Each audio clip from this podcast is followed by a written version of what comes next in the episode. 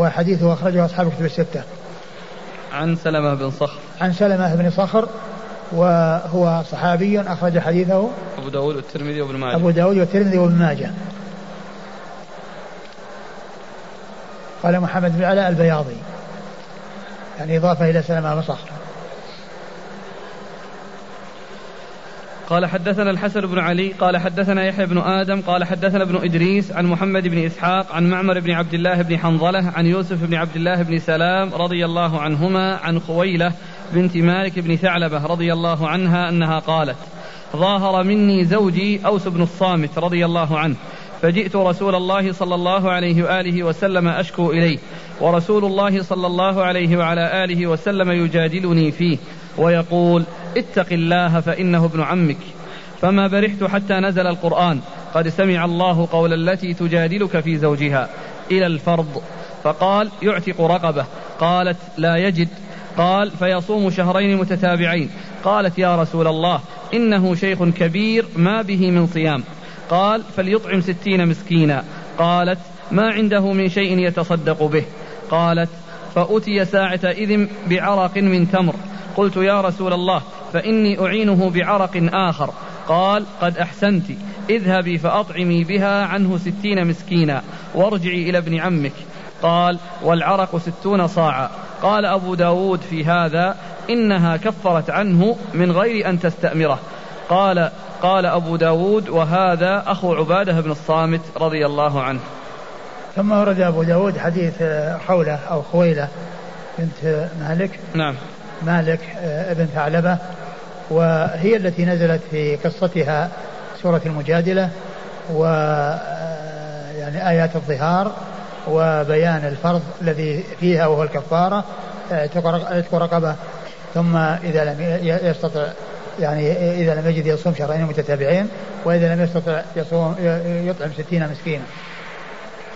فيعني امرأة أوس بن الصامت وهو أخو عبادة بن الصامت رضي الله تعالى عنهما جاءت إلى النبي صلى الله عليه وسلم وأخبرته بأنه ظاهر منها وأنه شيخ كبير وأن أنها نزلت يعني عند ذلك سورة آيات المجادلة وأنه لا يستطيع أن يعتق رقبة وأنه أيضا لا يستطيع الصوم لكونه شيخ كبير وأنه أيضا كذلك لا يستطيع أن أن أن, أن يتصدق أو يطعم ستين مسكينا لأنه لا يملك شيئا وأن النبي صلى الله عليه وسلم جاءه شيء من المال ف يعني بعرق وهو مكتل فأعطاها إياه وقالت إنها أيضا تعينه بعرق آخر فقال أحسنت.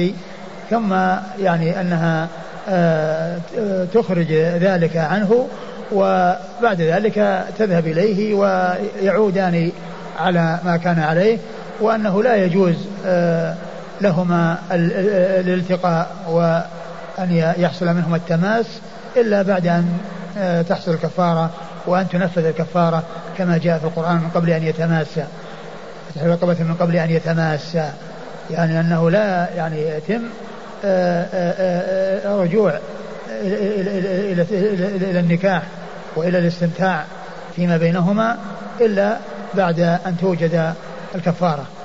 أعد المتن. عن خويلة بنت مالك بن ثعلبة. هي خولة ويقال خويلة. ويأتي ذكرها خولة ويأتي ذكرها خويلة. تصغير خولة.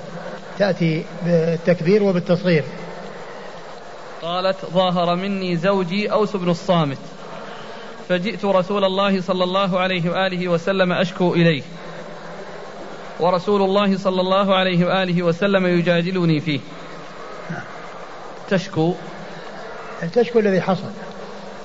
أقول تشكو الذي حصل وأنه يعني كانت العشرة طويلة ومع ذلك حصل منه هذا الشيء. إذا كان الظهار موجود عندهم قبل موجود في الجاهلية. وماذا يعدونه؟ يعدونه طلاقا كما ذكرت آنفا. كانوا يعدونه طلاقا. ويعني آه، آه، كانوا يعدونه طلاقا. والإسلام جاء ولم يعتبره طلاقا وإنما اعتبره يكون فيه كفارة ثم يعودان إلى آه، إلى ما كان عليه قبل الظهار. وهم يعرف عندهم طلاق رجعي وطلاق بائن أو كله عندهم طلاق بس؟ في الجاهلية؟ نعم. ما أدري. لا هو في الجاهلية مثل ما عرفنا. كان يعني يعني يطلقون ثم يراجعون وهكذا يستمرون إلى غير نهاية. فما وجه الشكوى إذا كانت رجعية؟ لا هو كأنها يعني يعني فهمت انه مثل ما كان في الجاهلية. في الجاهلية يعني طلاق. إنه يكون طلاق وأنه فراق. أي نعم. ما في رجعة. أي نعم. ورسول الله صلى الله عليه وآله وسلم يجادلني فيه ويقول اتق الله فإنه ابن عمك. فما برحت حتى نزل القرآن. قد سمع الله قول التي تجادلك في زوجها. إلى الفرض. إلى الفرض يعني الذي فرضه الله عز وجل وهي الكفارة. عتق رقبه فإن لم يعني يجد يصوم شهرين متتابعين فإن لم يستطع آه، يطعم ستين مسكينا. فقال يعتق رقبة؟ قالت لا يجد. قال فيصوم شهرين متتابعين؟ قالت يا رسول الله إنه شيخ كبير ما به من صيام. قال فليطعم ستين مسكينا؟ قالت ما عنده من شيء يتصدق به. قالت فأتي ساعة إذن بعرق من تمر. العرق هو المكتل قلت يا رسول الله فإني أعينه بعرق آخر. نعم إذا كان العرق يعني يساوي؟ مكتل أقول مكتل يعني هو يتفاوت. أقول يتفاوت يعني ليس على على على مقاس واحد وحجم واحد. بس كأن الظاهر أن ذاك العرق ما يكفي الستين لأنها قالت أي نعم أي نعم, نعم ما يكفي. قال قد أحسنت اذهبي فأطعمي بها عنه ستين مسكينا. وارجعي إلى ابن عمك. قال والعرق ستون صاعا. يعني هذا تفسير. أقول والعرق ستون, ستون صاعا تفسير. وهذا يعني ذكر الشيخ الألباني رحمه الله أن الحديث حسن إلا هذه الجملة.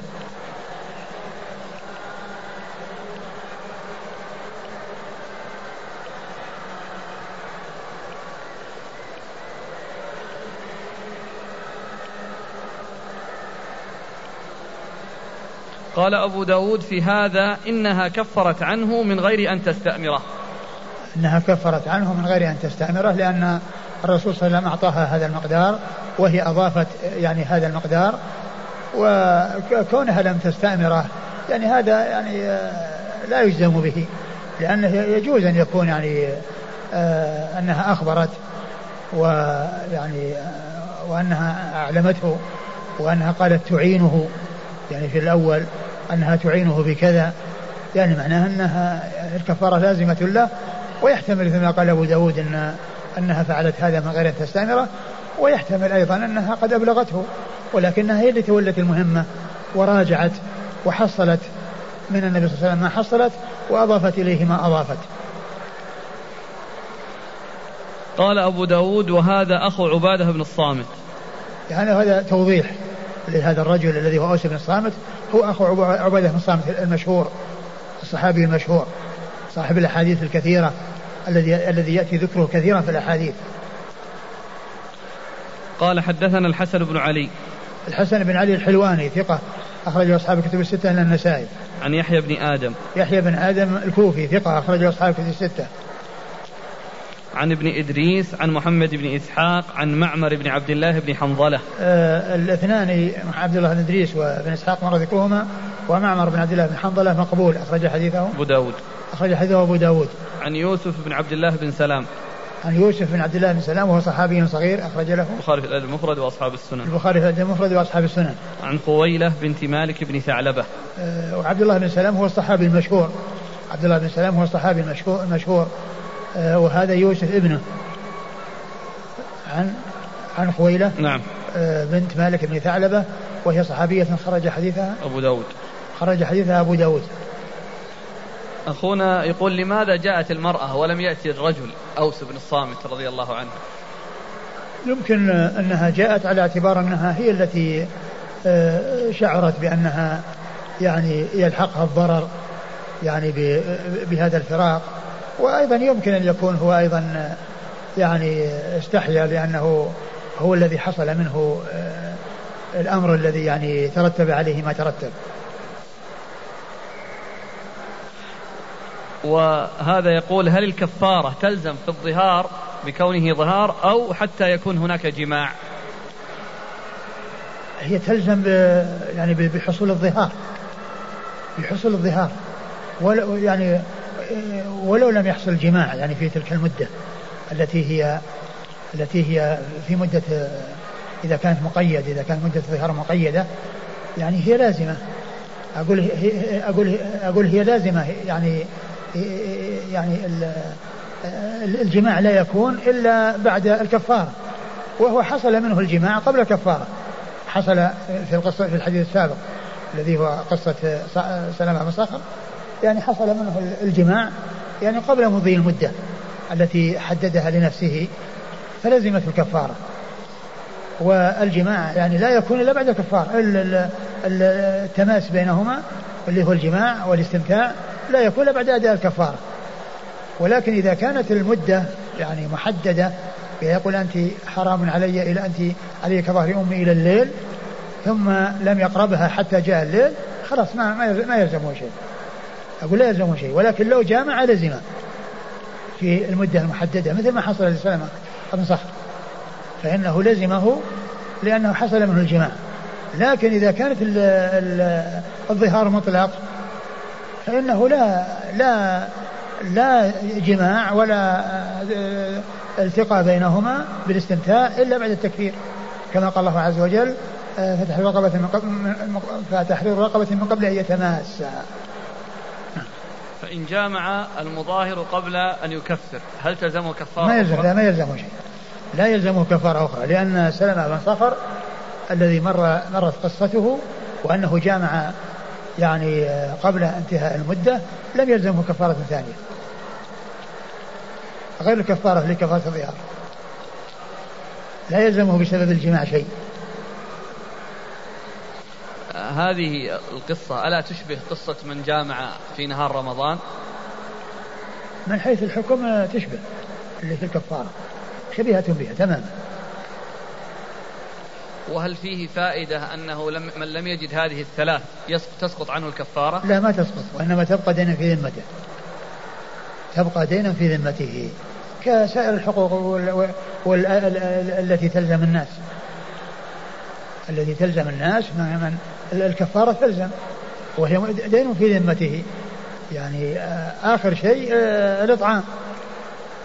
فيلزمه على الترتيب حيث كان قادرا وإذا كان وقت اللزوم لا يستطيع لا هذا ولا هذا ولا هذا فإن الكفارة لازمة في ذمته. قال حدثنا الحسن بن علي قال حدثنا عبد العزيز بن يحيى أبو الأصبغ الحراني قال حدثنا محمد بن سلمة عن ابن إسحاق بهذا الإسناد نحوه إلا أنه قال والعرق مكتل يسع ثلاثين صاعا قال أبو داود وهذا أصح من حديث يحيى بن آدم ثم أورد أبو داود الحديث من طريق أخرى وفيه تفسير العرق بأنه مكتل يسع ثلاثين صاعا. يعني بخلاف الذي قبله فإنه فيه ستين. نعم. نعم فيه ستين نعم. قال حدثنا الحسن بن علي عن عبد العزيز بن يحيى أبو الأصبغ الحراني. آه عبد العزيز بن يحيى أبو الأصبغ الحراني هو ثقة. صدوق ربما وهم. صدوق ربما وهم أخرج له. أبو داود النسائي. أخرجه أبو داود النسائي. عن محمد بن سلمة الحراني وهو ثقة أخرج حديثه البخاري في جزء القراءة. ومسلم وأصحاب السنن. عن ابن إسحاق بهذا الإسناد. عن ابن إسحاق مر ذكره وذكر من فوقه. قال حدثنا موسى بن إسماعيل قال حدثنا أبان قال حدثنا يحيى عن أبي سلمة بن عبد الرحمن أنه قال يعني بالعرق زنبيلا يأخذ خمسة عشر صاعا. ثم أورد هذا الأثر عن أبي سلمة بن عبد الرحمن وأن العرق يعني زنبيل يسع خمسة عشر صاعا. نعم وهذا يعني موقوف. أو مقطوع يعني ينتهي إلى أبو سلمة عبد الرحمن وهو آه، إسناد صحيح. نعم. قال حدثنا موسى بن إسماعيل. موسى بن إسماعيل التبوذكي البصري ثقة أخرج له أصحاب الكتب الستة. أبان هو بن يزيد العطار ثقة أخرجه أصحاب الكتب إلا ابن ماجه. عن يحيى. عن يحيى بن أبي كثير. نعم. يحيى بن أبي كثير اليمامي ثقة اخرج أصحاب كتب الستة. عن أبي سلمة بن عبد الرحمن. أبو سلمة بن عبد الرحمن بن عوف المدني ثقة فقيه أحد فقهاء المدينة السبعة في عصر التابعين على أحد الأقوال الثلاثة السابع منهم وحديثه أخرجه أصحاب كتب الستة. هل يفهم من صنيع أبي داود أنه يرجح الرواية الثانية على الثالثة؟ هو من حيث ال يعني من حيث ال الروايات المتصلة إلى رسول الله صلى الله عليه وسلم يعني هو يرجح الثانية على الأولى. الثانية على الأولى وأما هذه ما فيها ما في ليس فيها حديث ما فيها إلا آه، أثر عن آه، أبي سلمة يفسر العرق بأنه خمسة عشر صاعا.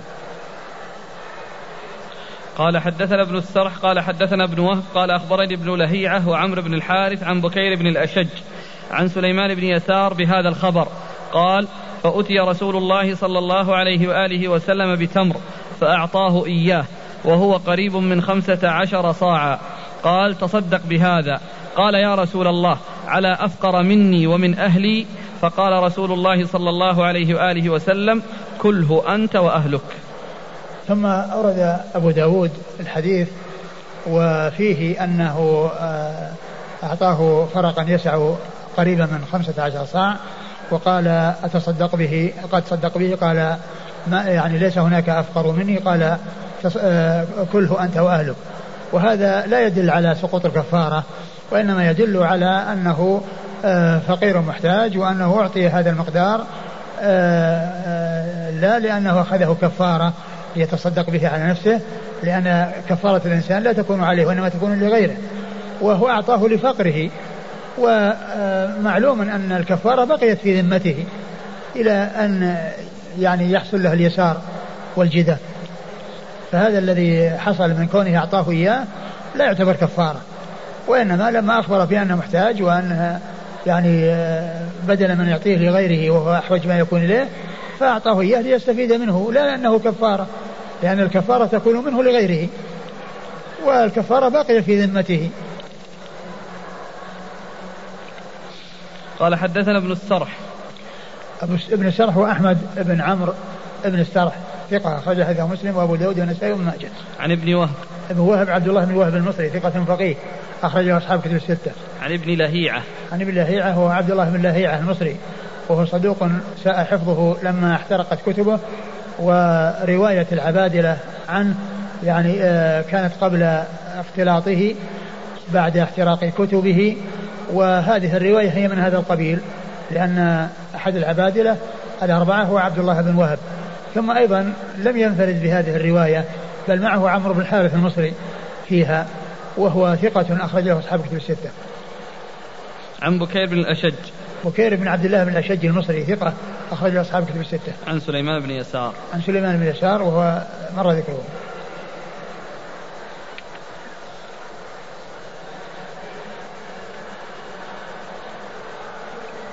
ما في اختلاف بين هذه والذي مر. اذهبي فأطعمي بها عنه ستين مسكينا. هنا كله أنت وأهلك. لا هذا في حديث خولة نعم.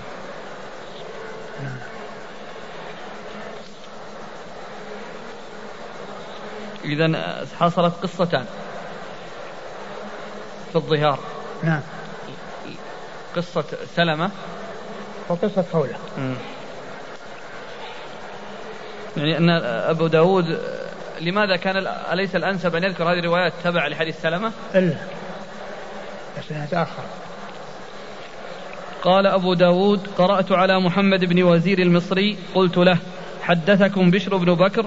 قال حدثنا الأوزاعي قال حدثنا عطاء عن أوس أخي عبادة بن الصامت رضي الله عنهما أن النبي صلى الله عليه وآله وسلم أعطاه خمسة عشر صاعا من شعير إطعام ستين مسكينا. قال أبو داود وعطاء لم يدرك أوسا وهو من أهل بدر قديم الموت والحديث مرسل وإنما رووه عن الأوزاعي عن عطاء أن أوسا وإنما وإنما؟ وإنما رووه عن الأوزاعي عن عطاء أن أوسا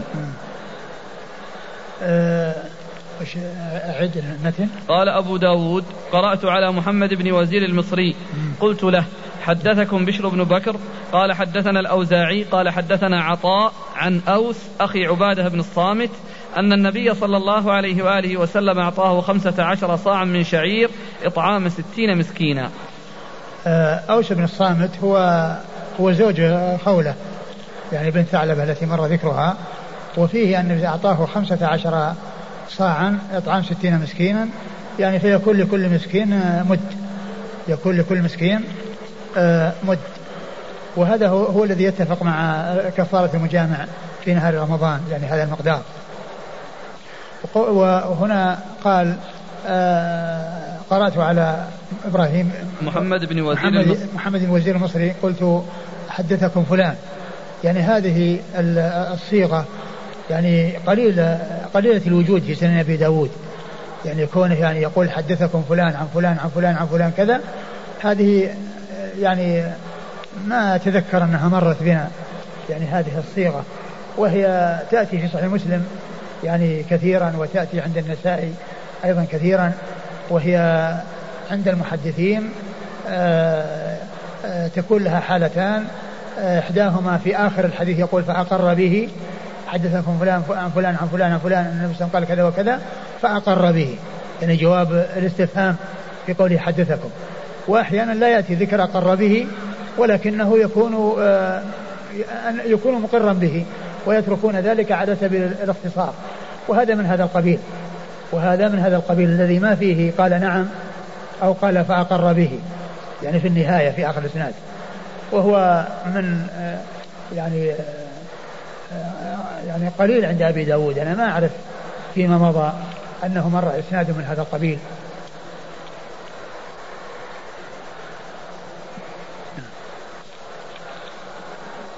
قال أبو داود قرأت على محمد بن وزير المصري.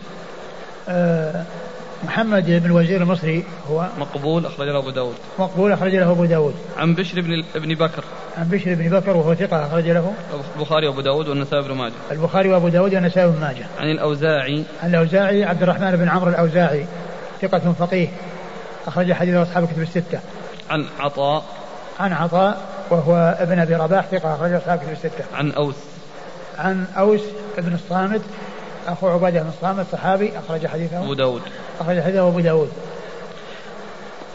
قال هنا صاعا من شعير خمسة عشر صاعا من شعير. نعم. هذا بين يعني نوع الآصع هناك فأتي ساعة إذن بعرق من تمر. اللي هو حديث قولة حديث قولة؟ أي قال إيش؟ قالت ما عنده من شيء يتصدق به؟ قالت فأتي ساعة إذ بعرق من تمر. وهنا خمسة عشر صاعا من شعير. أعطاه النبي صلى الله عليه وسلم خمسة عشر صاعا من شعير. إيه يخالف يعني آه، ما تقدم. وهذا يعني كما هو معلوم فيه الإرسال. فيه الإرسال وفيه أيضا المقبول هذا اللي محمد بن وزير. أي نعم. وهو إيش قال إيش قال فيه مرسل؟ قال أبو داود وعطاء لم يدرك أوسا وهو من أهل بدر قديم الموت. أي نعم. لأنه ما أدرك ما, ما أدركه عطاء. في انقطاع. والحديث مرسل. مرسل يعني بمعنى آه، المرسل بالمعنى العام الذي هو مشهور باصطلاح الفقهاء اللي يقولون باصطلاح الفقهاء أن الانقطاع في أي مكان يقال له إرسال. وأما المشهور في اصطلاح المحدثين المرسل هو قول التابع قال رسول الله صلى الله عليه وسلم كذا.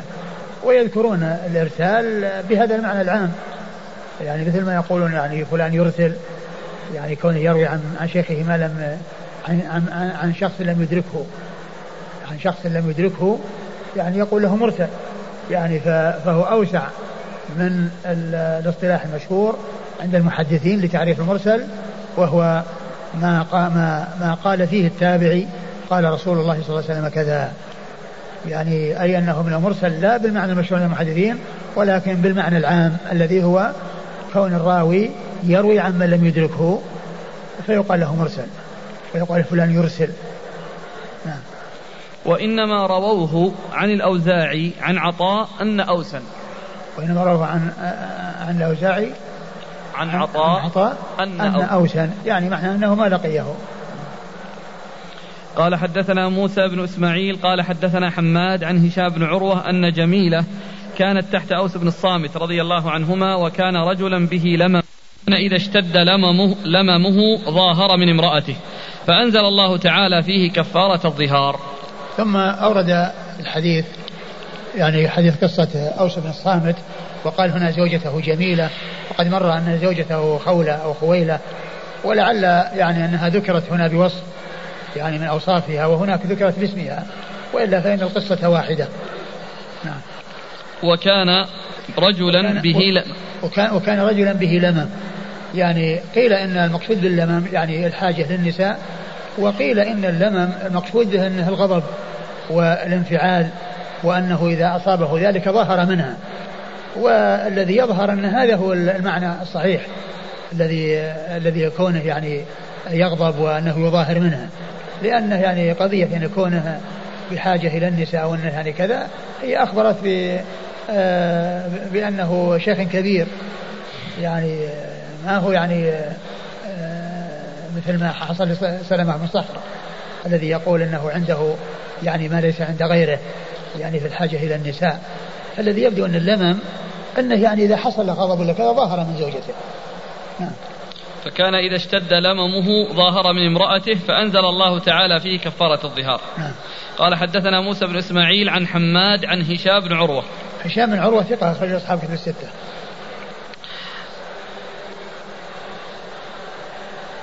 أن جميلة كانت تحت أوس بن الصامت. هل هذا الآن متصل؟ لا مو متصل. فيه انقطاع. هذا مرسل. هذا هو المرسل. قال حدثنا هارون بن عبد الله قال حدثنا محمد بن الفضل قال حدثنا حماد بن سلمة عن هشام بن عروة عن عروة عن عائشة رضي الله عنها مثله قال حدثنا هارون بن عبد الله قال حدثنا نعم. قال حدثنا محمد بن الفضل نعم. قال حدثنا حماد بن سلمة عن هشام بن عروة عن عروة عن عائشة مثله وهذا يعني فيه أنها ينتهي إلى عائشة يعني هناك يعني انتهى إلى عروة إلى عروة أو إلى هش... نعم إلى عروة. هناك إلى هشام بن عروة. إلى هشام بن عروة وهنا انتهى إلى عائشة. قال مثله. نعم. قال حدثنا هارون بن عبد الله. هارون بن عبد الله الحمال البغدادي ثقة أخرج حديثه مسلم وأصحاب السنن. عن محمد بن الفضل. محمد الفضل الفضل هو أبو النعمان أبو, أبو, أبو, أبو النعمان عارم. وهو ثقة أخرج له. أصحاب الكتب. أصحاب الكتب الستة. عن حماد بن سلمة عن هشام بن عروة عن عروة. عروة بن الزبير بن العوام ثقة فقيه أحد فقهاء المدينة السبعة في عصر التابعين. وحديث أخرج أصحاب الكتب الستة. عن عائشة أم المؤمنين رضي الله عنها وأرضاها الصديقة بن الصديق وهي واحدة من سبعة أشخاص عرفوا بكثرة الحديث عن النبي صلى الله عليه وسلم. قال حدثنا إسحاق بن إسماعيل الطالقاني قال حدثنا سفيان قال حدثنا الحكم بن أبان عن عكرمة. أن رجلا ظاهر من امرأته ثم واقعها قبل أن يكفر فأتى النبي صلى الله عليه وآله وسلم فأخبره فقال ما حملك على ما صنعت؟ قال رأيت بياض ساقها في القمر. قال فاعتزلها حتى تكفر عنك. ثم أورد هذا الأثر يعني وهو, يعني مرسل يعني عن يعني عن عكرمة يعني ف وهو يعني يبدو أنه يتعلق بقصة سلمة بن صخر.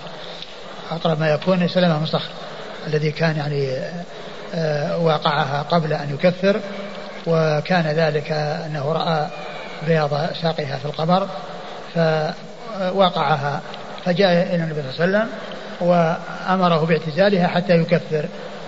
فدل هذا كما دل عليه ما تقدم من أنه ليس عليه بسبب هذا الوقاع الذي حصل في أثناء المدة التي حددها للظهار.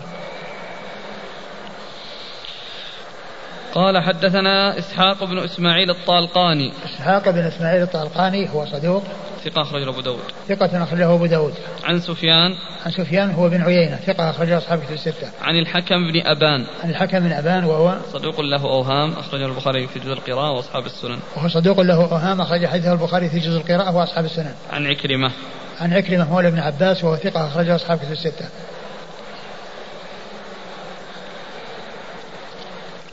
قال فاعتزلها حتى تكفر عنك.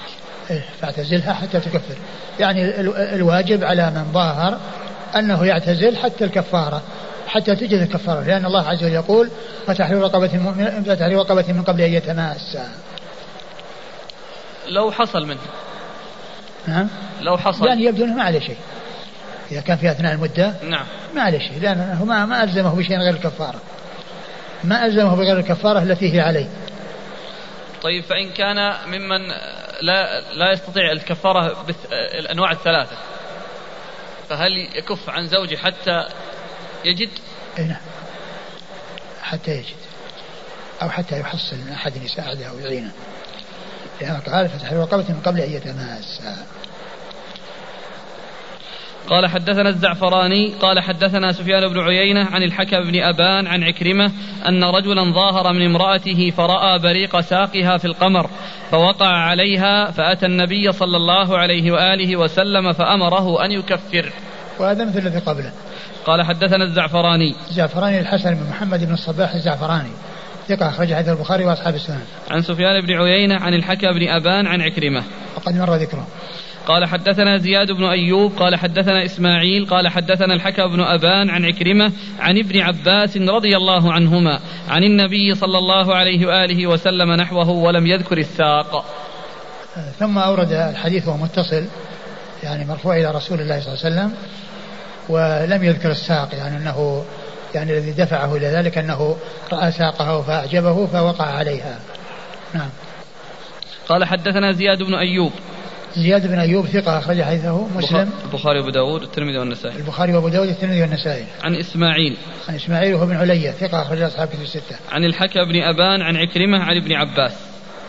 مر ذكرهم إلا ابن عباس فإنه عبد الله بن عباس بن عبد المطلب ابن عم النبي صلى الله عليه وسلم أحد العباد الأربعة من الصحابة وأحد السبع المعروفين بكثرة الحديث عن النبي صلى الله عليه وسلم. قال حدثنا أبو كامل أن عبد العزيز بن المختار حدثهم. قال حدثنا خالد قال حدثني محدث عن عكرمة عن النبي صلى الله عليه وآله وسلم بنحو حديث سفيان. ثم ورد الحديث من طريق أخرى وأحال إلى حديث سفيان بن عيينة المتقدم. قال حدثنا أبو كامل. أبو كامل الجحدري الفضيل بن حسين وهو ثقة أخرجه البخاري تعليقا ومسلم وأبو داود النسائي. ثقة أخرجه البخاري تعليقا ومسلم وأبو داود النسائي. عن عبد العزيز بن المختار. عن عبد العزيز بن المختار وهو ثقة أخرج له أصحاب الكتب. أخرج أصحاب الكتب الستة. عن خالد. عن خالد وهو بن مهران الحذاء ثقة أخرج أصحاب الكتب الستة. قال حدثني محدث. قال حدثني محدث يعني مبهم. يعني هنا لم لم يسمه نعم. عن عكرمة عن النبي صلى الله عليه وسلم. عن عكرمة عن ابن عباس. عن لا عن عكرمة عن, عن النبي. عن عكرمة عن النبي صلى الله عليه وسلم يعني مرسل. قال أبو داود وسمعت محمد بن عيسى يحدث به. قال حدثنا المعتمر. قال سمعت الحكم بن أبان يحدث بهذا الحديث ولم يذكر ابن عباس. قال عن عكرمة. ثم ورد الحديث من طريق أخرى وهو كذلك منتهي إلى عكرمة فهو من قبيل المرسل. قال أبو داود وسمعت محمد بن عيسى. محمد بن عيسى هو الطباع.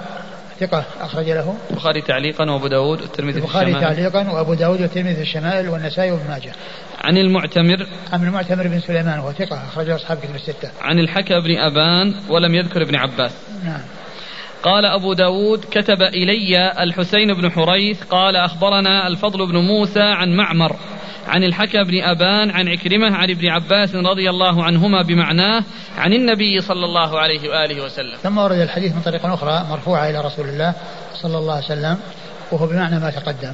قال أبو داود كتب إلي الحسين بن حريث. كتب إلي الحسين بن حريث المروزي وهو ثقة أخرج له. أصحاب الكتب. إلا ابن ماجه. أخرجه أصحاب كتب الستة إلا ابن ماجه. عن الفضل بن موسى. عن الفضل بن موسى وهو المروزي وهو ثقة أخرجه أصحاب كتب الستة. عن معمر. عن معمر بن راشد الأزدي البصري ثم اليماني ثقة أخرجه أصحاب كتب الستة. عن الحكى بن أبان عن إكرمة عن ابن عباس. أي وقد مر ذكرهم. قال رحمه الله تعالى باب في الخلع. والله تعالى أعلم وصلى الله وسلم وبارك على عبده ورسوله نبينا محمد وعلى آله وأصحابه أجمعين. جزاكم الله خيرا. وبارك الله فيكم ونفعنا الله بما قلتم.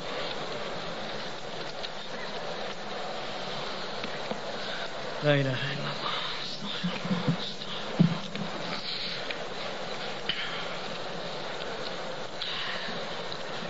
ما هي ألفاظ الظهار؟ ألفاظ الظهار بأن يقول آه، أنت علي كظهر أمي أو يعني كبطن أمي أو كأمي أو أي يعني شيء يعني يدل على هذا المعنى. يعني ومثل كذلك ومثل ذلك محارمه. لو قال يعني لأخته كظهر أختي أو ك أو حرام علي كأختي أو أي محارمة فإنه كذلك ظهار. ولا يختص الأمر بالأم. و... لا يختص الحكم بالأم. لا يختص بالأم. طيب ولكن وهل يختص بعضو معين؟ ما يختص بعضو معين لو قال يعني يعني أي يعني أي شيء من من, من المرأة يعني ظهرها أو بطنها أو يعني ما إلى ذلك فإنه يكون كذلك. أحد الأخوة له سؤال ظريف. يقول هل يجوز للمرأة أن تظاهر من زوجها؟ يعني المرأة لا تطلق ولا تظاهر. ليس لها طلاق ولا مظاهرة. هل يفهم من هذه الأحاديث أن الظهار جائز لأن النبي صلى الله عليه وسلم لم ينكر على سلمة ولا على أوس؟ كيف ما أنكر؟ ما قال أنت بهذا أنت بهذا وكرر عليه وهذا إنكار. وقد جاء في القرآن أنه منكر من القول وزور. أنه منكر من القول وزور وهو محرم. كيف يقال أنه جائز؟ بالنسبة لإطعام الآن هل يجوز أن نجمع ستين مسكين ونطبخ لهم طعام ونعطيهم؟ يجوز. أقول يجوز لكن كونه يطعمهم يعني شيء يعني آآ آه، آآ آه، يكون معهم مقدارا من الطعام يعني آه، يستفيدون منه أولى وإن جمعهم وأطعمهم فإنه يجزي. وكذلك إذا أعطى ستة مساكين عشرة. يعني عشرة عشرة مثلا آصع إذا قلنا بالصاع أو كل مسكين. آه هذه مسألة اختلف فيها العلماء. منهم من قال إنه يتعين أن أن يستوعب ستين مسكينا. أن يستوعب ستين مسكينا. يعني بمعنى أنه آه لا بد أن تكون هذه الصدقة توزع على ستين شخص. ومنهم من قال إنه يجوز أن يعطي مثلا لعشرة من المساكين يعني إطعام ستة أيام. يعني يكون ستين عشرة بستة بستين يعني بعض العلماء قال هذا.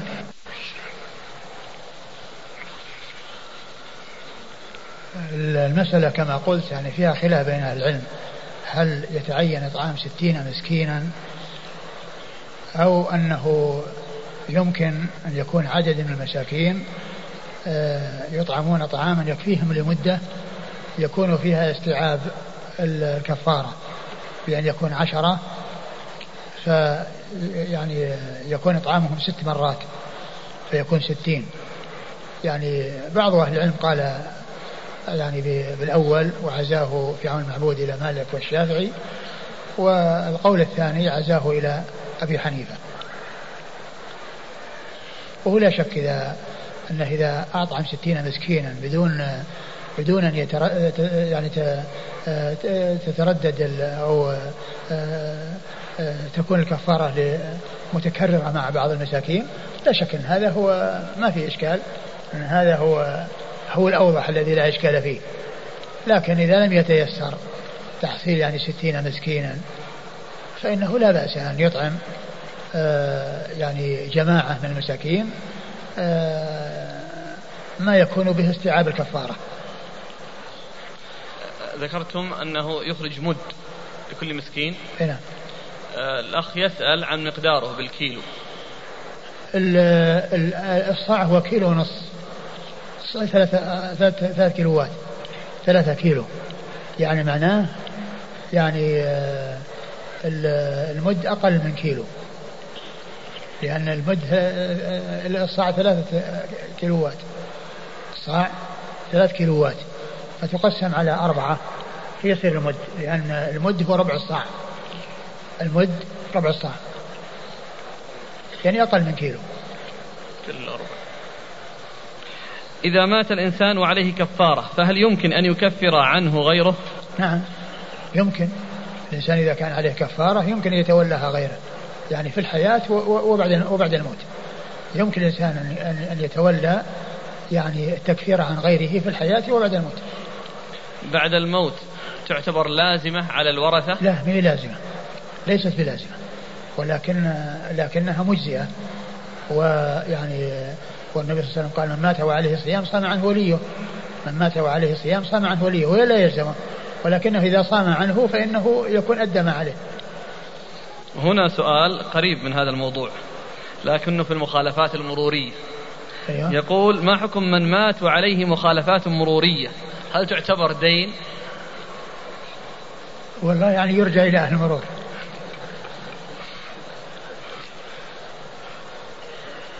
آه نخرج عن موضوع الظهار إلى هذا السؤال الذي يلح سائله.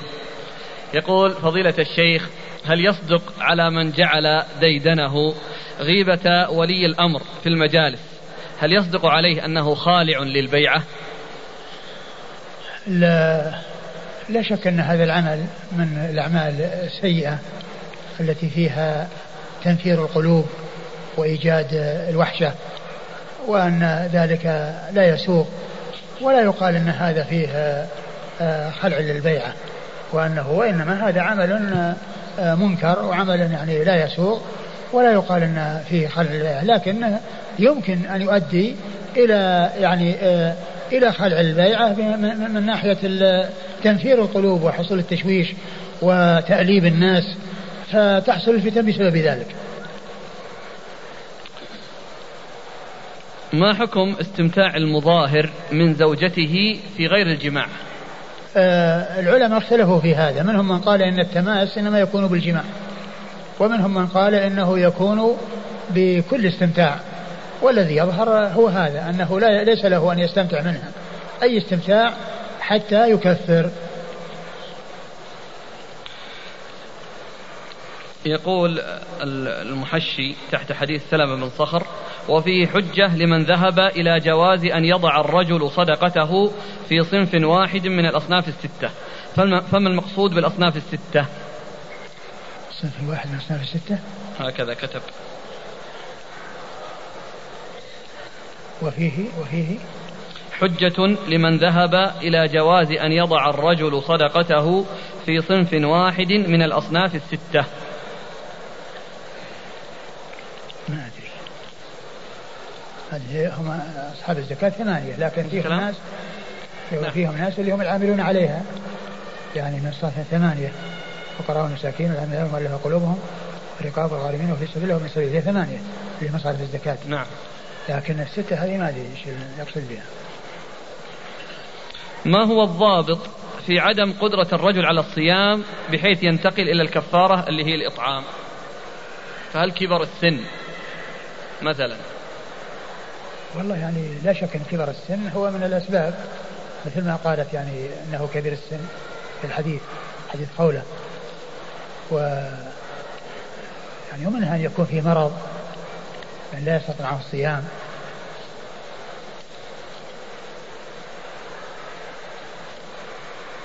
هذا سؤال ظريف. هل يستطيع إنسان في وليمة عرسه أن أن ينوي بها أنها كفارة لستين مسكين؟ لا لا ما أقول لا يستطيع وليس له ذلك. لأن هذا مهم يمكن الجماعة اللي حضروا أنهم يعني آه، ليسوا مساكين. الذين حضروا ليسوا مساكين. حتى ولو كانوا مساكين ما تكون ال ال الوليمة هي لأن الوليمة يعني هذه للعرس وأما الكفارة هذه جزاء عن عن الخلل الذي حصل منه. هل يعتبر عدم الصبر أو قلة الصبر عن الجماع عذر في الانتقال إلى الإطعام؟ هل إيش؟ يعتبر قلة الصبر عن الجماع. عذر في الانتقال إلى الإطعام بدل صيام إيه شهرين. إيه نعم يعتبر. إذا كان أنه يعني ما يستطيع يعني وليس عنده قدرة وأنه يعني مثل مثل مثل ما جاء يعني وهل يعني في قصة سلمة.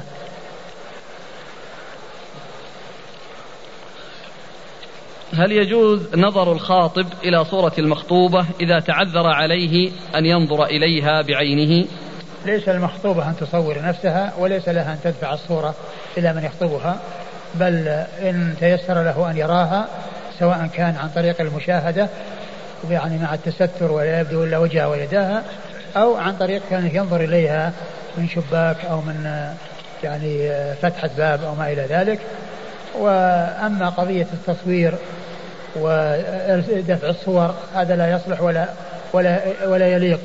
بل يمكن أن الصور يعني يحتفظ بها ويطلع منها نسخ وتنشر وهذا لا يصلح ولا ولا يجوز. هل في حديث سلمة دلالة على جواز التحدث بما يقع بين الزوجين آه، الذي حصل إنه جامعها الذي حصل له جامعها وهو يعني يبحث عن الحكم لأنه مستفتي لأنه مستفتي لكن ما ليس فيه يعني ذكر يعني كيفية الجماع وكيفية الاستمتاع وما إلى ذلك وإنما يذكر أن الذي حصل له وهو مستفتي وليس فيه تحدث بما حصل بين الزوجين الحديث ليس فيه شيء من هذا وإنما فيه أنه رآها وأعجبته ووقع عليها وقد وقد كان ظاهر منها مدة شهر وقوله أنه يعني لا يصبر على ما يصبر غيره وأن عنده لا هذا هذا يعني يبين السبب الذي جعله يعني آه يقدم على ما أقدم عليه. هذا عذر هذا اعتذار يعني أن شديد الشهوة. وهذا ما فيه تحدث عن عن طريقة جماعة وكيفية جماعة وإنما هو يخبر عن حاله مستفتيا وأنه يعني لم يصبر هذه المدة التي ظاهر منها وهي مدة شهر رمضان. هل الأشاعرة من أهل السنة والجماعة؟ ليسوا من أهل السنة والجماعة. ولكنهم أقرب من غيرهم إلى أهل السنة والجماعة. وإلا فإن أهل السنة والجماعة هم الذين كانوا على ما كان عليه رسول الله صلى الله عليه وسلم وأصحابه. ومعلوم أن عقيدة الأشاعرة لا يعرفها الصحابة وما وجدت في زمن الصحابة وإنما نبتت بعد الصحابة. فيعني هل يعقل أن يكون خير فات الصحابة وادخر لمن جاء بعدهم؟ لا يعقل. الصحابة هم هم أولى الناس بكل خير وهم أسرع الناس إلى كل خير وهم أحرص الناس على كل خير. فعقيدة الأشاعرة عقيدة نابتة ولدت وخير هذه الأمة لا يعرفونها. والعقيدة التي هي خير التي كان عليها أصحاب رسول الله صلى الله عليه وسلم. كما قال مالك لن يصلح آخر هذه الأمة إلا صلح أولها. وقال يعني ما لم يكن دينا في زمان محمد صلى الله عليه وسلم وأصحابه فإنه لا يكون دينا إلى قيام الساعة. والنبي صلى الله عليه وسلم قال عليكم بسنتي وسنة الخلفاء الراشدين. وليس هذا عن, الرسول ولا عن, عن الخلفاء الراشدين. وقال ستفترق هذه الأمة على 73 فرقة كلها في النار واحدة. قيل من هي رسول الله؟ قال ما كان على ما أنا عليه وأصحابي. قال الإمام أبو داود السجستاني رحمه الله تعالى باب في الخلع. قال حدثنا سليمان بن حرب قال حدثنا حماد عن أيوب عن أبي قلابة عن أبي أسماء عن ثوبان رضي الله عنه أنه قال قال رسول الله صلى الله عليه وآله وسلم أيما امرأة سألت زوجها طلاقا في غير ما بأس فحرام عليها رائحة الجنة. بسم الله الرحمن الرحيم. الحمد لله رب العالمين وصلى الله وسلم وبارك على عبده ورسوله نبينا محمد وعلى آله وأصحابه أجمعين. أما بعد يقول الإمام أبو داود السجستاني رحمه الله تعالى باب في الخلع.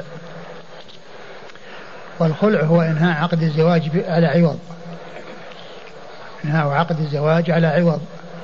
تدفعه المرأة للزوج لتتخلص منه بهذا المال الذي تدفع إليه. هذا هو الخلع. وقد أورد أبو داود حديث ثوبان رضي الله عنه أن أن أن أيما أيما امرأة سألت أيما امرأة سألت زوجها الطلاق من غير ما بأس فحرام عليها رائحة الجنة.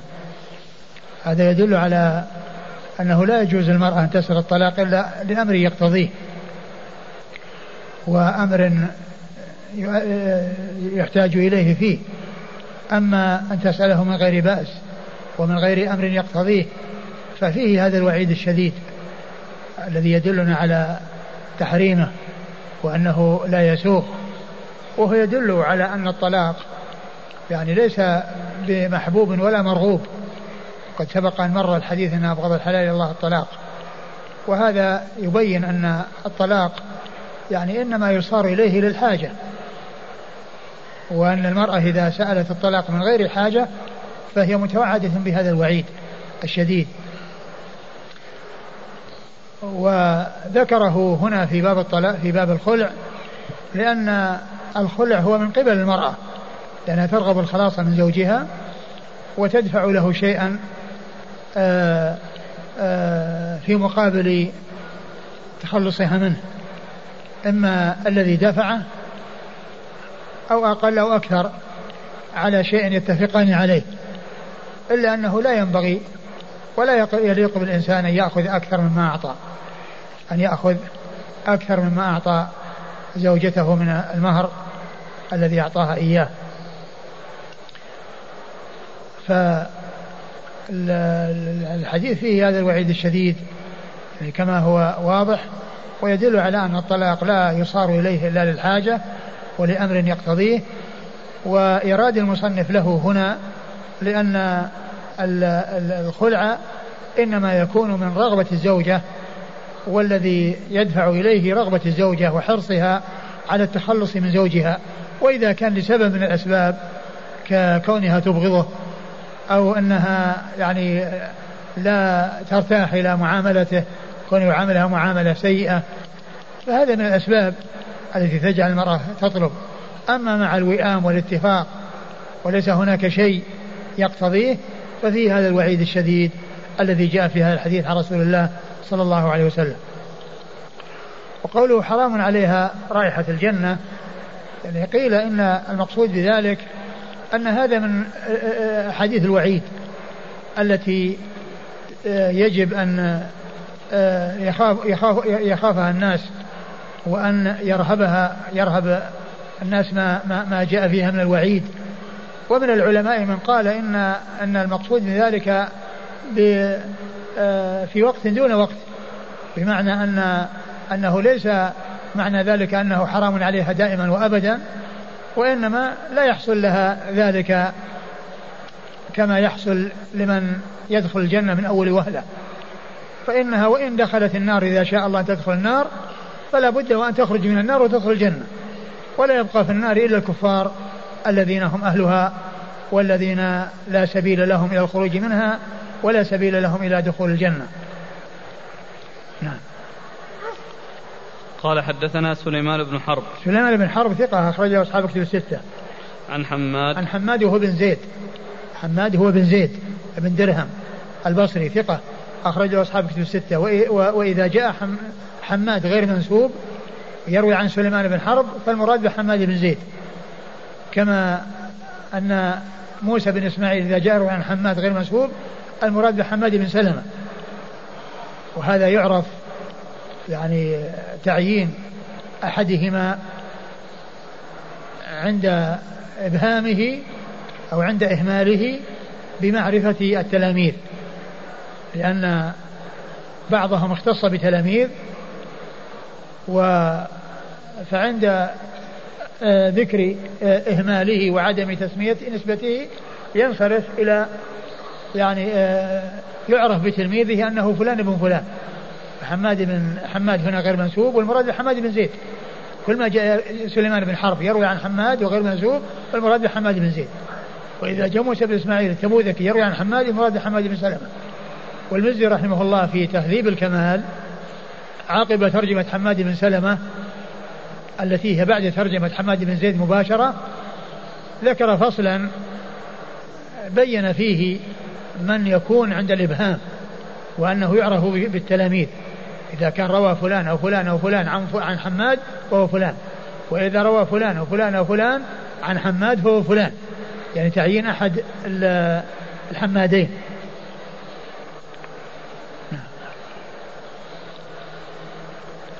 عن أيوب عن أيوب بن أبي تميم السختياني ثقة أخرج له أصحاب كتب الستة. عن أبي قلابة.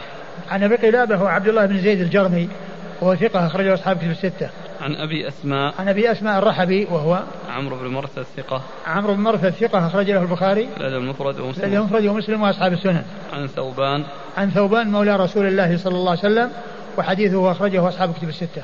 البخاري في المفرد ومسلم وأصحاب السنن. البخاري؟ المفرد. البخاري في المفرد ومسلم وأصحاب السنن.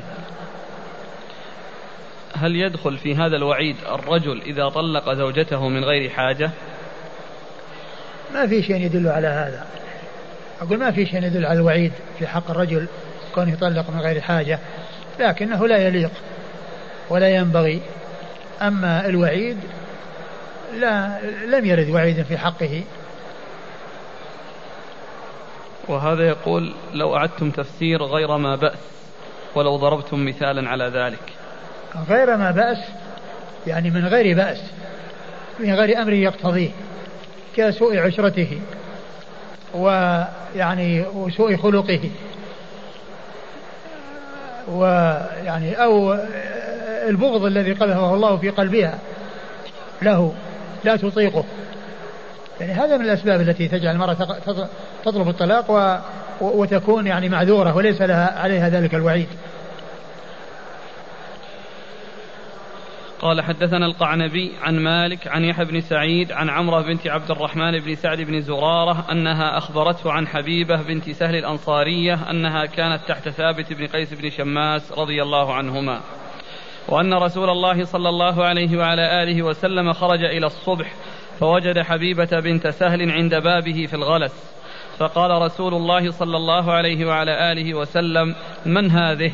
فقالت أنا حبيبة بنت سهل. قال ما شأنك؟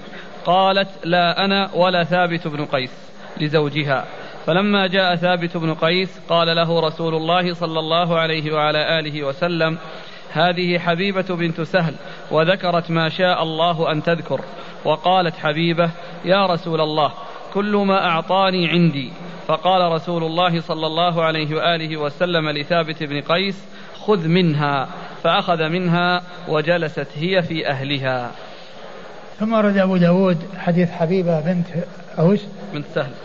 حبيبة بن سهل رضي الله تعالى عنها وكانت تحت ثابت بن قيس بن شماس رضي الله عنه.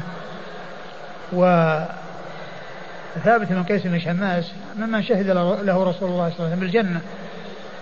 ممن شهد له رسول الله صلى الله عليه وسلم بالجنة. وقد جاء في الحديث أن أنه لما نزل قول الله عز وجل لا ترفعوا أصواتكم عند فوق أصوات النبي ولا تجهروا له بالقول كجهر بعضكم لبعض أن تحبط أعمالكم وأنتم لا تشعرون وكان جهوري الصوت وكان جهوري الصوت فخشي أن يكون ممن نزلت فيه هذه الآية فجلس في بيته يبكي وفقده رسول الله صلى الله عليه وسلم وقال ل يعني سعد بن معاذ آه، آه، سأله يعني عنه فقال أنا آتيك بخبره فذهب إليه وجاء إليه وأخبره بالسبب الذي جعله آه، يعتزل في بيته. فجاء واخر النبي عليه الصلاة والسلام الذي هو سعد بن معاذ فقال إنه من أهل الجنة. قال إنه من أهل الجنة. فهو ممن شهد له رسول الله صلى الله عليه وسلم بالجنة رضي الله تعالى عنه وأرضاه. لما خرج رسول الله صلى الله عليه وسلم إلى الصبح أي لصلاة الصبح وجد امرأة فقال من هذه؟ فقالت أنا سهلة بنت أنا حبيبة, حبيبة بن سهل أنا حبيبة بن سهل, بن سهل. ثم قالت لا أنا ولا زو ولا ثابت بن قيس يعني زوجها. يعني ما نجتمع لا أنا ولا هو يعني لا, لا, لا, لا نجتمع ولا نبقى على على ما كنا عليه. تريد الخلاص منه وتريد فراقه.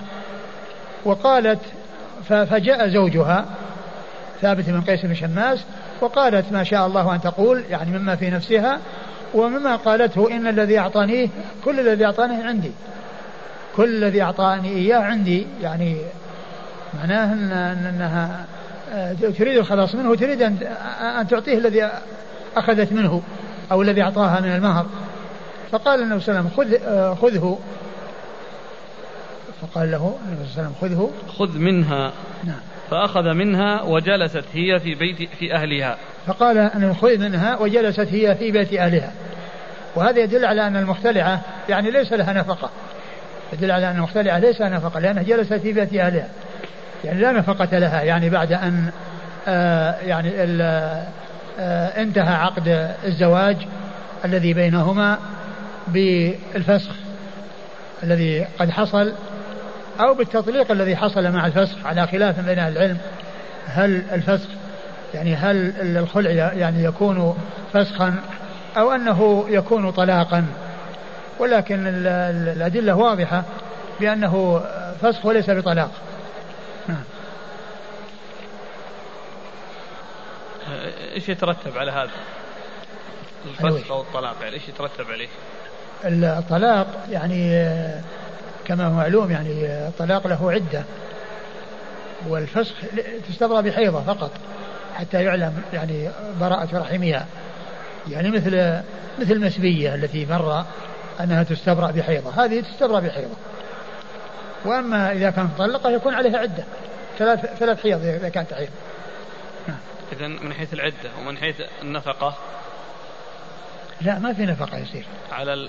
ما على في نفقة. الفسخ. في الفسخ ما في نفقة. ولا ولا سكنى ولا سكنى والرجعة. وليس في رجعة. الفسخ ما في رجعة. إذا أربعة أمور. اي نعم ما في رجعة.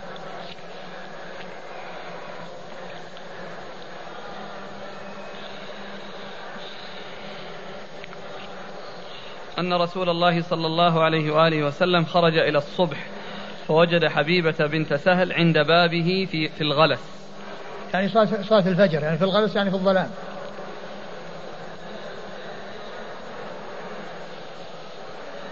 قال حدثنا القعنبي. القعنبي هو عبد الله مسلم بن قعنب ثقة أخرجه أصحاب كتب الستة إلا من ماجه. عن مالك. مالك هو بن أنس إمام دار الهجرة المحدث الفقيه أحد أصحاب المذاهب الأربعة المشهورة من مذاهب أهل السنة وحديثه أخرجه أصحاب كتب الستة. عن يحيى بن سعيد عن يحيى بن سعيد الأنصاري المدني وهو ثقة أخرجه أصحاب كتب الستة. عن عمرة بنت عن عمرة بن عبد الرحمن عمرة بنت عبد الرحمن وهي ثقة أخرجها أصحاب كتب الستة. عن حبيبة بنت سهل. عن حبيبة بن السهل رضي الله عنها وحديثها أخرجه أبو داود والنسائي. أبو داود والنسائي.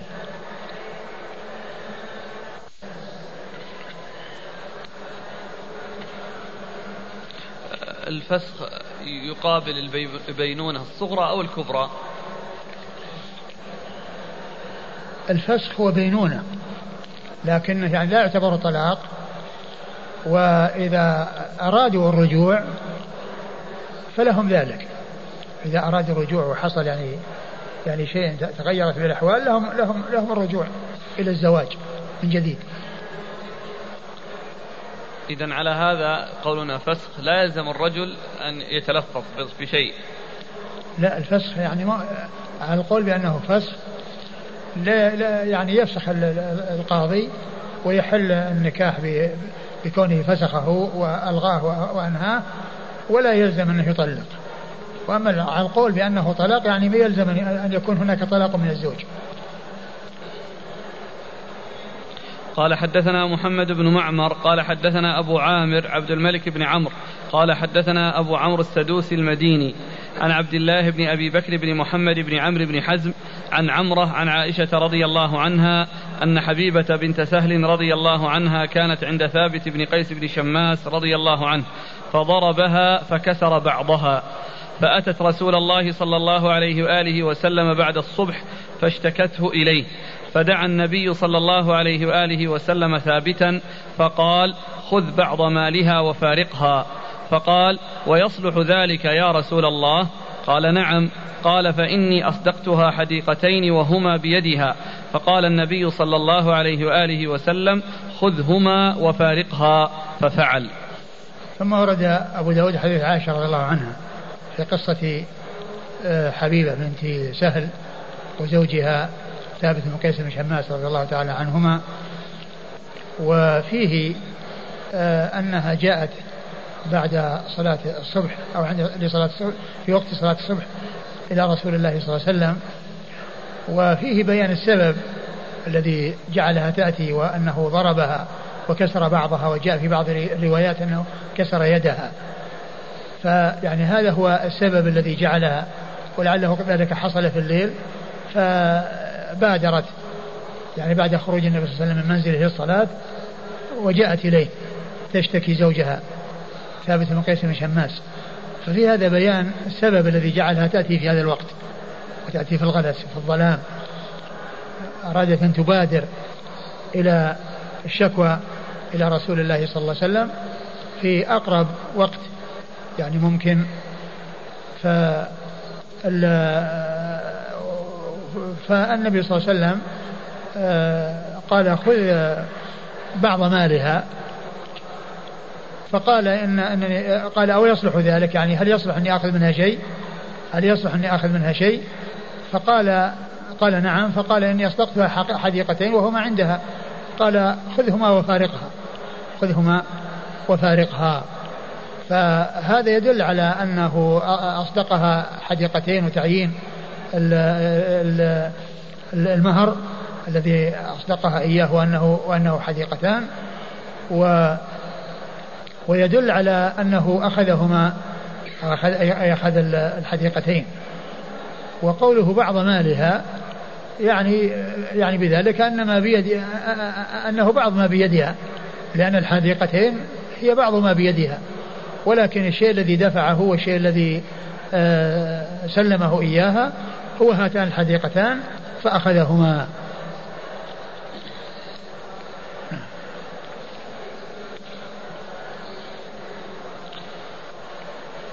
قال حدثنا محمد بن معمر.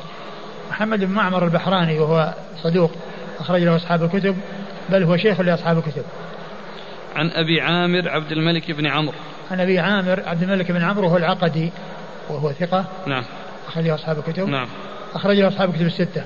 عن أبي عمرو السدوسي المديني. عن أبي عمرو السدوسي المديني وهو يقول الحافظ هو سعيد بن سلمة بن أبي حسام وإلا فمجهول.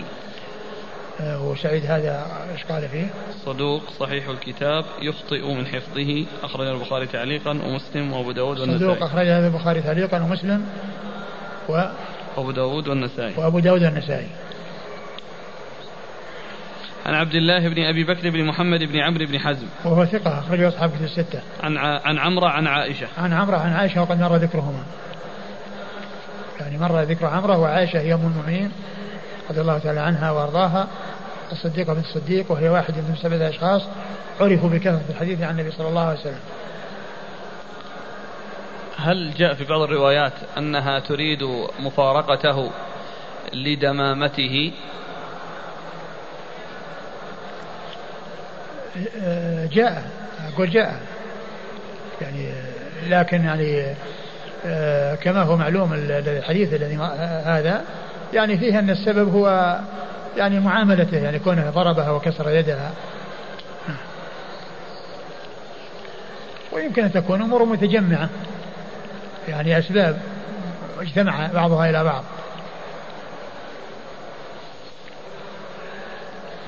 لكن ما أدري عن ثبوت هذا اللي, اللي كونه يعني حلقة وكونه دميما. ما ما أذكر. لكن ذكر هذا.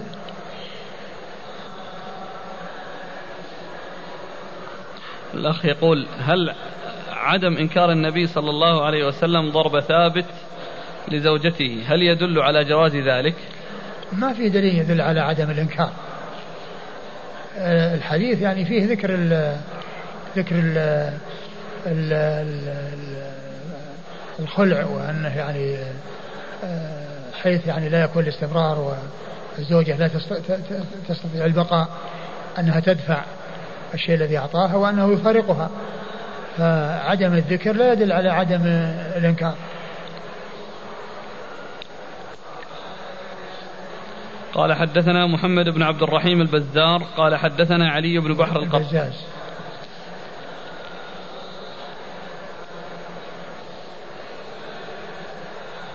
قال حدثنا محمد بن عبد الرحيم البزاز. قال حدثنا علي بن بحر القطان. قال حدثنا هشام بن يوسف عن معمر عن عمرو بن مسلم عن عكرمة عن ابن عباس رضي الله عنهما أن امرأة ثابت بن قيس اختلعت منه فجعل النبي صلى الله عليه وآله وسلم عدتها حيضة. قال أبو داود وهذا الحديث رواه عبد الرزاق عن معمر عن عمرو بن مسلم عن عكرمة عن النبي صلى الله عليه وآله وسلم مرسلا. ثم ورد أبو داود حديث من هو؟ ابن عباس. حديث عبد الله بن عباس رضي الله تعالى عنهما أن أن حبيبة بن سهل اختلعت من زوجها فجعل النبي صلى عدتها حيضة. يعني ليس عدتها ثلاثة قروء وإنما هي حيضة واحدة يعني لاستبراء الرحم. فيعني هذا يدل على أنه فسخ وليس بطلاق. لأن يعني الطلاق العدة تكون ثلاثة أقراء نعم. قال حدثنا محمد بن عبد الرحيم البزاز. محمد بن عبد الرحيم البزاز هو الملقب صاعقة وهو ثقة أخرج له البخاري وأبو داود والترمذي والنسائي. البخاري وأبو داود والترمذي والنسائي. عن علي بن بحر القطان عن علي بن بحر القطان وهو ثقة أخرج البخاري تعليقا وأبو داود والترمذي. ثقة أخرجه البخاري تعليقا وأبو داود والترمذي. عن هشام بن يوسف. عن هشام بن يوسف وهو ثقة أخرج البخاري وأصحاب السنن. ثقة أخرجه البخاري وأصحاب السنن. عن معمر. معمر هو بن راشد الأزدي البصري ثم اليماني ثقة أخرجه أصحاب كتب الستة. عن عمرو بن مسلم. عن عمرو بن مسلم وهو صدوق له أوهام. أخرج له البخاري في خلق أفعال العباد ومسلم.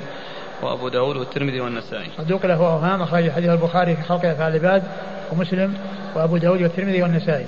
عن عكرمة عن ابن عباس. عن عكرمة مولى ابن عباس وهو ثقة أخرجه أصحابه في الستة. عن عبد الله بن عباس بن عبد المطلب بن عم النبي صلى الله عليه وسلم وأحد العباد الأربعة من الصحابة وأحد السبعة المعروفين بكثرة الحديث عن النبي صلى الله عليه وسلم. قال أبو داود وهذا الحديث رواه عبد الرزاق عن معمر عن عمرو بن مسلم عن عكرمة عن النبي صلى الله عليه وسلم مرسلا. ثم ورد يعني إشارة إلى طريق أخرى وأنه فيها مرسل عن عكرمة عن النبي صلى الله عليه وسلم لم يذكر ابن عباس لم يذكر ابن عباس. وعبد الرزاق هو بن همام الصنعاني اليماني ثقة أخرجه أصحاب كتب الستة. عن معمر عن عن عمرو بن مسلم عن عكرمة. عن عمرو مسلم عن عكرمة نعم. قال حدثنا القعنبي عن مالك عن نافع عن ابن عمر رضي الله عنهما أنه قال عدة المختلعة حيضة. ثم ورد الأثر عن عبد الله بن عمر رضي الله تعالى عنهما أنه قال عدة المختلعة حيضة.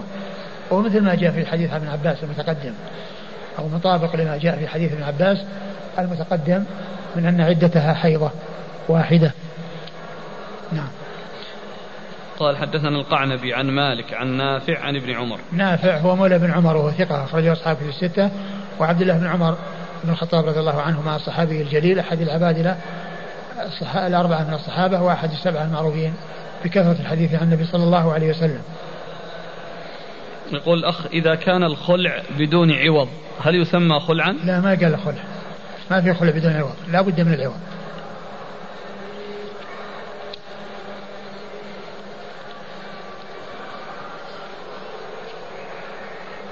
إذا أراد الزوج أن يراجع زوجته المختلعة فهل يجوز له أن يراجعها دون أن تتزوج زوجا آخر؟ لا ليس له مراجعة وإنما يحتاج إلى عقد إلى زواج. وسؤاله الآخر هل يراجعها في خلال الحيضة؟ أصلا قلنا ما في مراجعة.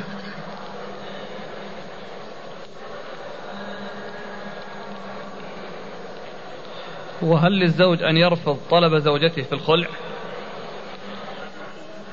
له أن يرفض لكن إذا كان أن, أن, أن الأمر يعني يعني ما استقام فكما قال الله عز وجل يبعث حكم من أهله وحكم من أهلها. فإن كانت المختلعة حامل؟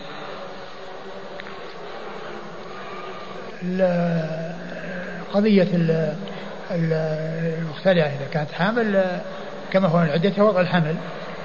أو عدتها وضع الحمل. لكن مهما طالت أو قصرت ليس له حق.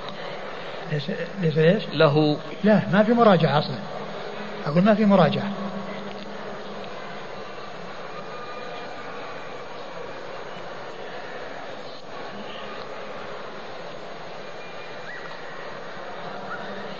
قال رحمه الله تعالى باب في المملوكة تعتق وهي تحت حر أو عبد. قال حدثنا موسى بن إسماعيل قال حدثنا حماد عن خالد الحذاء عن عكرمة عن ابن عباس رضي الله عنهما أن مغيثا كان عبدا فقال يا رسول الله اشفع لي إليها فقال رسول الله صلى الله عليه وآله وسلم يا بريرة اتق الله فإنه زوجك وأبو ولدك فقالت يا رسول الله أتأمرني بذلك قال لا إنما أنا شافع فكأن دموعه تسيل على خده. فقال رسول الله صلى الله عليه وآله وسلم للعباس رضي الله عنه ألا تعجب من حب مغيث بريرة وبغضها إياه؟ ثم ورد أبو داود باب المرأة تعتق. في المملوكة. في المملوكة إيش؟ باب في المملوكة تعتق وهي تحت حر أو عبد. باب في المملوكة تعتق وهي تحت حر أو عبد. يعني الزوجة الأمة يحصل لها عتق وزوجها حر أو عبد. فإن كان زوجها حرا فإنها تساوت معه في الحرية ارتفعت يعني من حالتها الناقصة إلى أن كانت مساوية له. وعلى هذا لا تخير لها لأن أكثر ما في الأمر أنها انتقلت من كونها أمة إلى كونها حرة فصارت حرة تحت حر حرة تحت حر فليس لها خيار في التخلص من زوجها أو أو ترك زوجها وإنما هي باقية على الزوجية ولأنها كانت مساوية. أما إذا كانت يعني أمة تحت عبد كقصة بريرة فإنها تخير. إن أرادت أن تستمر معه استمرت. وإن أرادت آه، آه، الفراق فإن لها ذلك. وهذا في استدامة النكاح. وإلا فإن ابتداء عقده لا يجوز. ليس للعبد أن يتزوج على حرة. ليس للعبد أن يتزوج حرة. لأن الزوج يعني المفروض فيه أن يكون أعلى. من المرأة وهو قوام عليها. و ولا يكون ناقصا يعني آه، يعني هو ناقص وهي آه، في العبودية وهي عندها الحرية. فلا يجوز ابتداء عقد الزواج. ولكن يجوز في الابتداء الاستدامة ما لا يجوز في الابتداء. يجوز في الاستدامة. هذه هذه هذه من صور القاعدة المشهورة. يجوز في الاستدامة ما لا يجوز في الابتداء. يعني مثل الطيب في الإحرام. الإنسان لا يتطيب عند الإحرام يتطيب وهو محرم ولكن الطيب الذي كان موجودا قبل الإحرام يستديمه. الذي الطيب الذي كان موجودا قبل الإحرام يعني يستديمه. لا بأس بذلك. وكذلك الإنسان إذا كان أذن المؤذن في رمضان وهو يعني يشرب فإنه يواصل. يعني يجوز في الاستدامة في الاستدامة ما لا يجوز في الابتداء. ليس له أن يشرب بعد أن يسمع المؤذن ولكن إذا كان أذن وهو يشرب قبل أن يؤذن فله أن يكمل الشرب. يجوز في الاستدامة ما لا يجوز في الابتداء. فهنا ليس للعبد أن يتزوج الأمة ويعقد الحرة ويعقد عليها ولكن الحرة الأمة إذا عتقت فصارت حرة وزوجها في العبودية لا يزال فإن لها أن تبقى ولها أن تترك. وإذا بقيت فهو من قبيل يجوز في الاستدامة ما لا يجوز في الابتداء. أورد أبو داود حديث ابن عباس رضي الله تعالى عنهما أن بريرة كانت وهي مولاة عائشة كانت آه يعني تحت آه زوجها مغيث فلما يعني عتقت آه خيرها رسول الله صلى الله عليه وسلم فاختارت الفراق وكان مغيث يعني شديد الحب لها وهي شديدة البغض له. فالنبي صلى الله عليه وسلم فطلب من مغيث من, النبي صلى الله عليه وسلم أن يشفع له إلى بريرة بأن توافق على أن يبقى العقد يعني ساري المفعول. فأبت وقالت أتأمرني؟ قال لا إنما أنا شافع. وهذا يدل على أن الأصل في أمر الرسول صلى الله عليه وسلم أنه الوجوب وأنه لا سبيل إلى يعني آه، معارضته وإلى تركه كما قال الله عز وجل وما كان لمؤمن ولا مؤمنة إذا قضى الله ورسوله أمرا أن يكون لهم الخيرة من أمرهم. فلم تقبل لما كانت المسألة شفاعة فقط وليس أمرا من رسول الله صلى الله عليه وسلم فإنها لم تقبل وذلك لشدة بغضها له. فالنبي صلى الله عليه وسلم قال للعباس ألا تعجب من شدة حبه لها وبغضها إياه وبغضها إياه؟ وكانت دموعه تسيل على خديه بسبب هذا الفراق الذي قد حصل. نعم.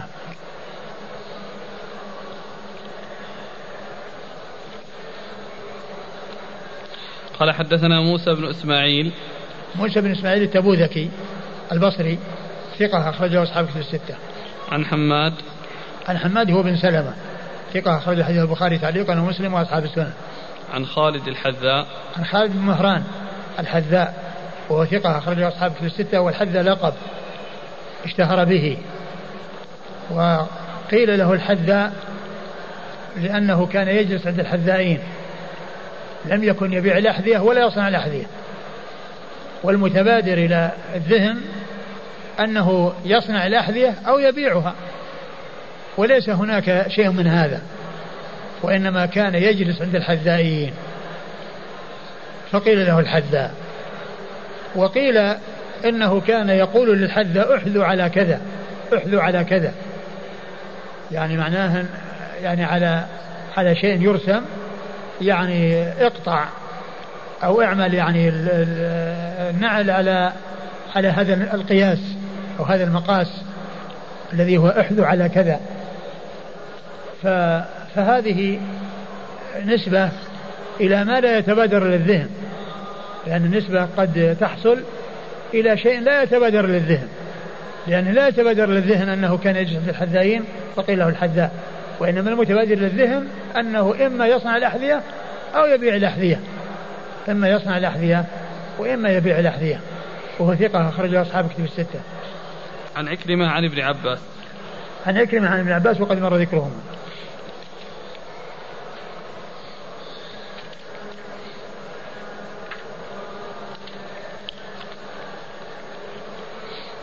والمسألة التي أشرنا إليها أن العبد ليس له أن يتزوج الأمة يقابلها الحر يتزوج الأمة. وهذا لا يجوز إلا عند الضرورة. لا يجوز إلا عند الضرورة. للآية الكريمة ومن لم يستطع منكم طولا أن ينكح المحصنات. يعني هذه تدل على أنه عند الضرورة له أن يتزوج الأمة. ولكنها إذا عتقت فإنها تساويه تكون مساوية له الحرية فلا يترتب على ذلك شيء ليس لها خيار.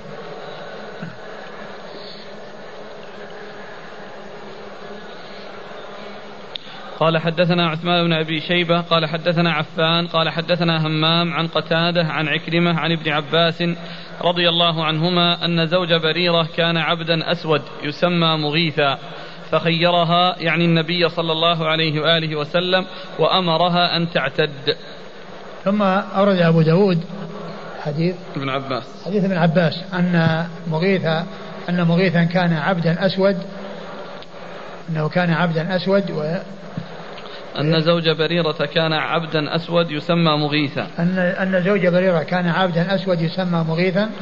فخيرها النبي صلى الله عليه وسلم وأمرها أن تعتد. فخيرها النبي صلى الله عليه وسلم وأمرها أن تعتد. يعني أن تعتد يعني لما اختارت الفراق تعتد وتعتد بحيضة كما سبق أن عرفنا كما سبق أن مر الحديث في ذلك عن ابن عباس والأثر عن ابن عمر رضي الله تعالى عنهما. وهذا يعني دليل واضح على أنه كان عبدا لأنه ذكر يعني كونه عبد وذكر وصفه وذكر يعني ما كان يسمى وأنه يسمى مغيث فهذا يدل على أنه كان عبدا وليس حرا كما جاء في بعض الروايات التي ستأتي.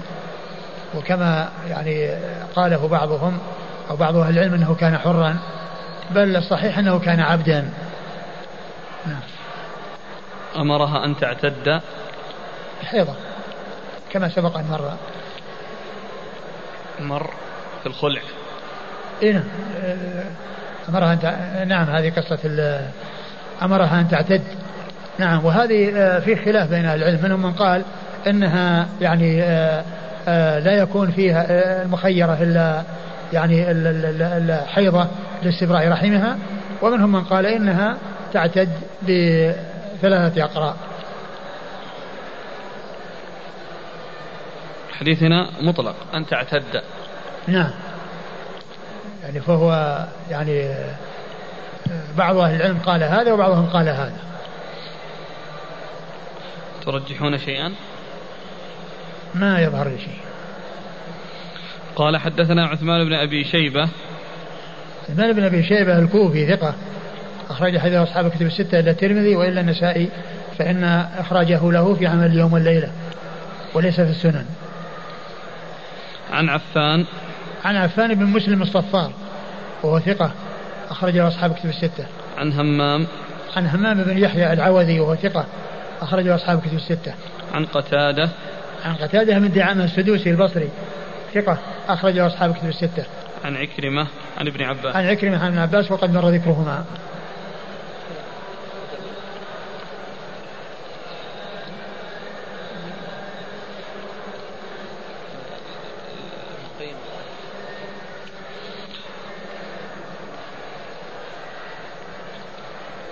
لأن الأخ هنا يشير أن الحديث عند ابن ماجه وفيه التنصيص على الثلاث. فهل ثبت؟ والله ما أذكر لكن أذكر أن ابن القيم يعني كأنه رجح أنه يعني آه، أنه حيضة وأنها أشار إلى إلى يعني آه، توهينه. لكن إذا كان ثابت طبعا آه، المعول على ما يثبت عن رسول الله صلى الله عليه وسلم.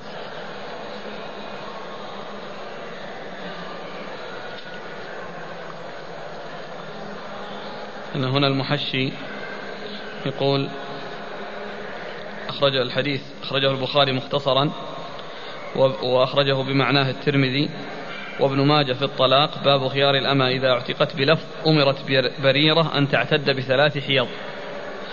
وأخرجه النسائي وأخرجه كذلك الدار قطني وزاد فيه أن تعتد عدة عدة الحرة. على كل إذا كان ثبت فيكون ثلاث حيض بس كلام ابن القيم لكن ابن القيم في تهذيب السنن تضعيف لهم. يعني أشار إلى يعني آه تقوية آه أنها تكون بحيضة. أليس هو يقاس يقال هذا التخيير من باب الفسخ أو من باب الطلاق؟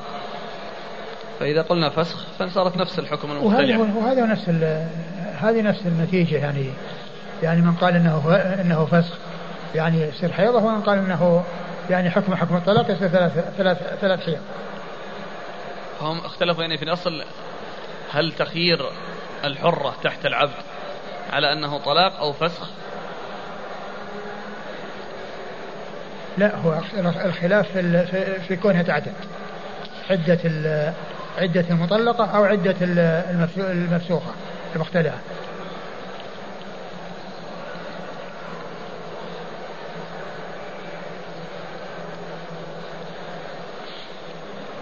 يقول يقول ابن القيم ويبعد أن تكون الثلاث حيض محفوظة.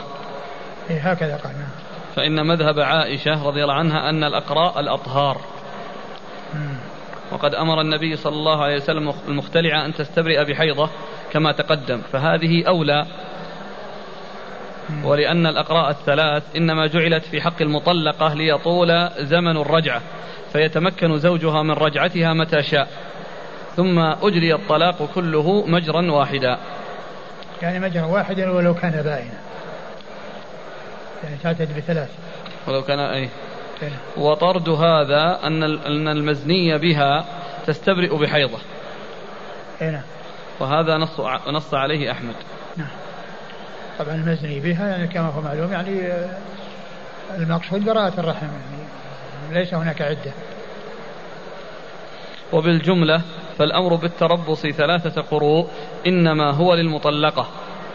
والمعتقة إذا فسخ فسخت فهي بالمختلعة والأمة المستبرأة أشبه. إذ المقصود براءة رحمها. فالاستدلال على تعدد الأقراء في حقها بالآية غير صحيح لأنها ليست مطلقة. ولو كانت مطلقة لثبت لزوجها عليها الرجعة.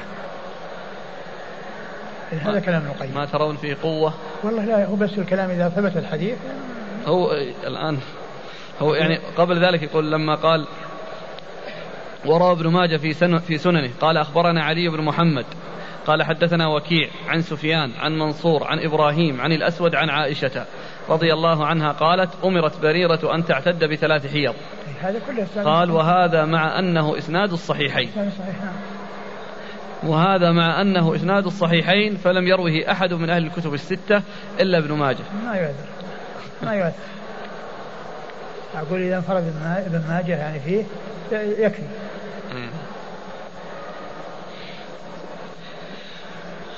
قال حدثنا عثمان بن أبي شيبة قال حدثنا جرير عن هشام بن عروة عن أبيه عن عائشة رضي الله عنها في قصة بريرة أنها قالت كان زوجها عبدا فخيرها رسول الله صلى الله عليه وآله وسلم فاختارت نفسها ولو كان حرا لم يخيرها. ثم هذا فيه أورد حديث عائشة رضي الله عنها أنه كان عبدا وأن النبي خيرها واختارت نفسها ولو كان حرا لم يخيرها يعني يتساوى لأنه لو كان حرا وكانت أمة ثم عتقت لم يخيرها لأنه كان مساويا له. لأنه كان بذلك مساويا له. كان هو حر وهي أمة فلما عتقت صارت حرة فتساووا إياها. ليس لها تخيير ليس لها تخيير قال حدثنا ولو كان ولو كان حرا لم يخيرها قيل هذا مدرج. قال حدثنا عثمان بن أبي شيبة عن جرير جرير بن عبد الحميد الضبي ثقة اخرجه أصحاب كتب الستة عن هشام بن عروة هشام بن عروة بن الزبير ثقة أخرج له أصحاب كتب الستة. عن أبيه عن أبيه عروة بن الزبير بن العوام ثقة فقيه أحد فقهاء المدينة السبعة في عصر التابعين وحديث أخرج أصحاب كتب الستة. عن عائشة عن عائشة رضي الله عنها وقد مر ذكرها. قال حدثنا عثمان بن أبي شيبة قال حدثنا حسين بن علي والوليد بن عقبة عن زائدة عن سماك عن عبد الرحمن بن القاسم عن أبيه عن عائشة رضي الله عنها أن بريرة خيرها رسول الله صلى الله عليه وآله وسلم وكان زوجها عبدا. ثم ورد الحديث من طريق أخرى آه، عن عائشة رضي الله عنها أن النبي صلى خير بريرة يعني لما عتق لما أعتقت قال وكان زوجها عبدا. وكان زوجها عبدا فهذه كلها يدل كل هذه الأدلة أو هذه الأحاديث تدل عن عائشة على أن زوج بريرة كان عبدا مثله أما ولكنها حصل لها العتق فصارت حرة فخيرها رسول الله صلى الله عليه وسلم. فخيرها رسول الله صلى الله عليه وسلم لأنها صارت أعلى منه في المنزلة والدرجة. هو عبد وهي حرة.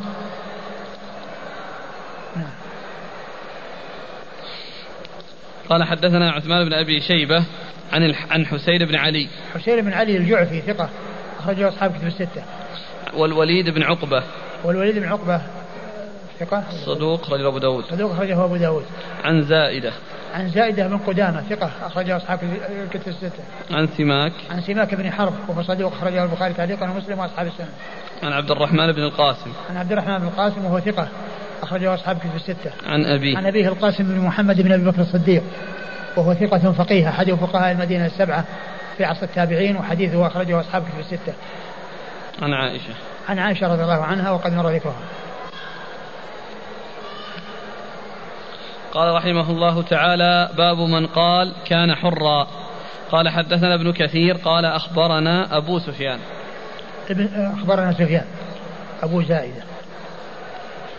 قال أخبرنا سفيان عن منصور عن إبراهيم عن الأسود عن عائشة رضي الله عنها أن زوج بريرة كان حرا حين اعتقت وأنها خيرت فقالت ما أحب أن أكون معه وأن لي كذا وكذا.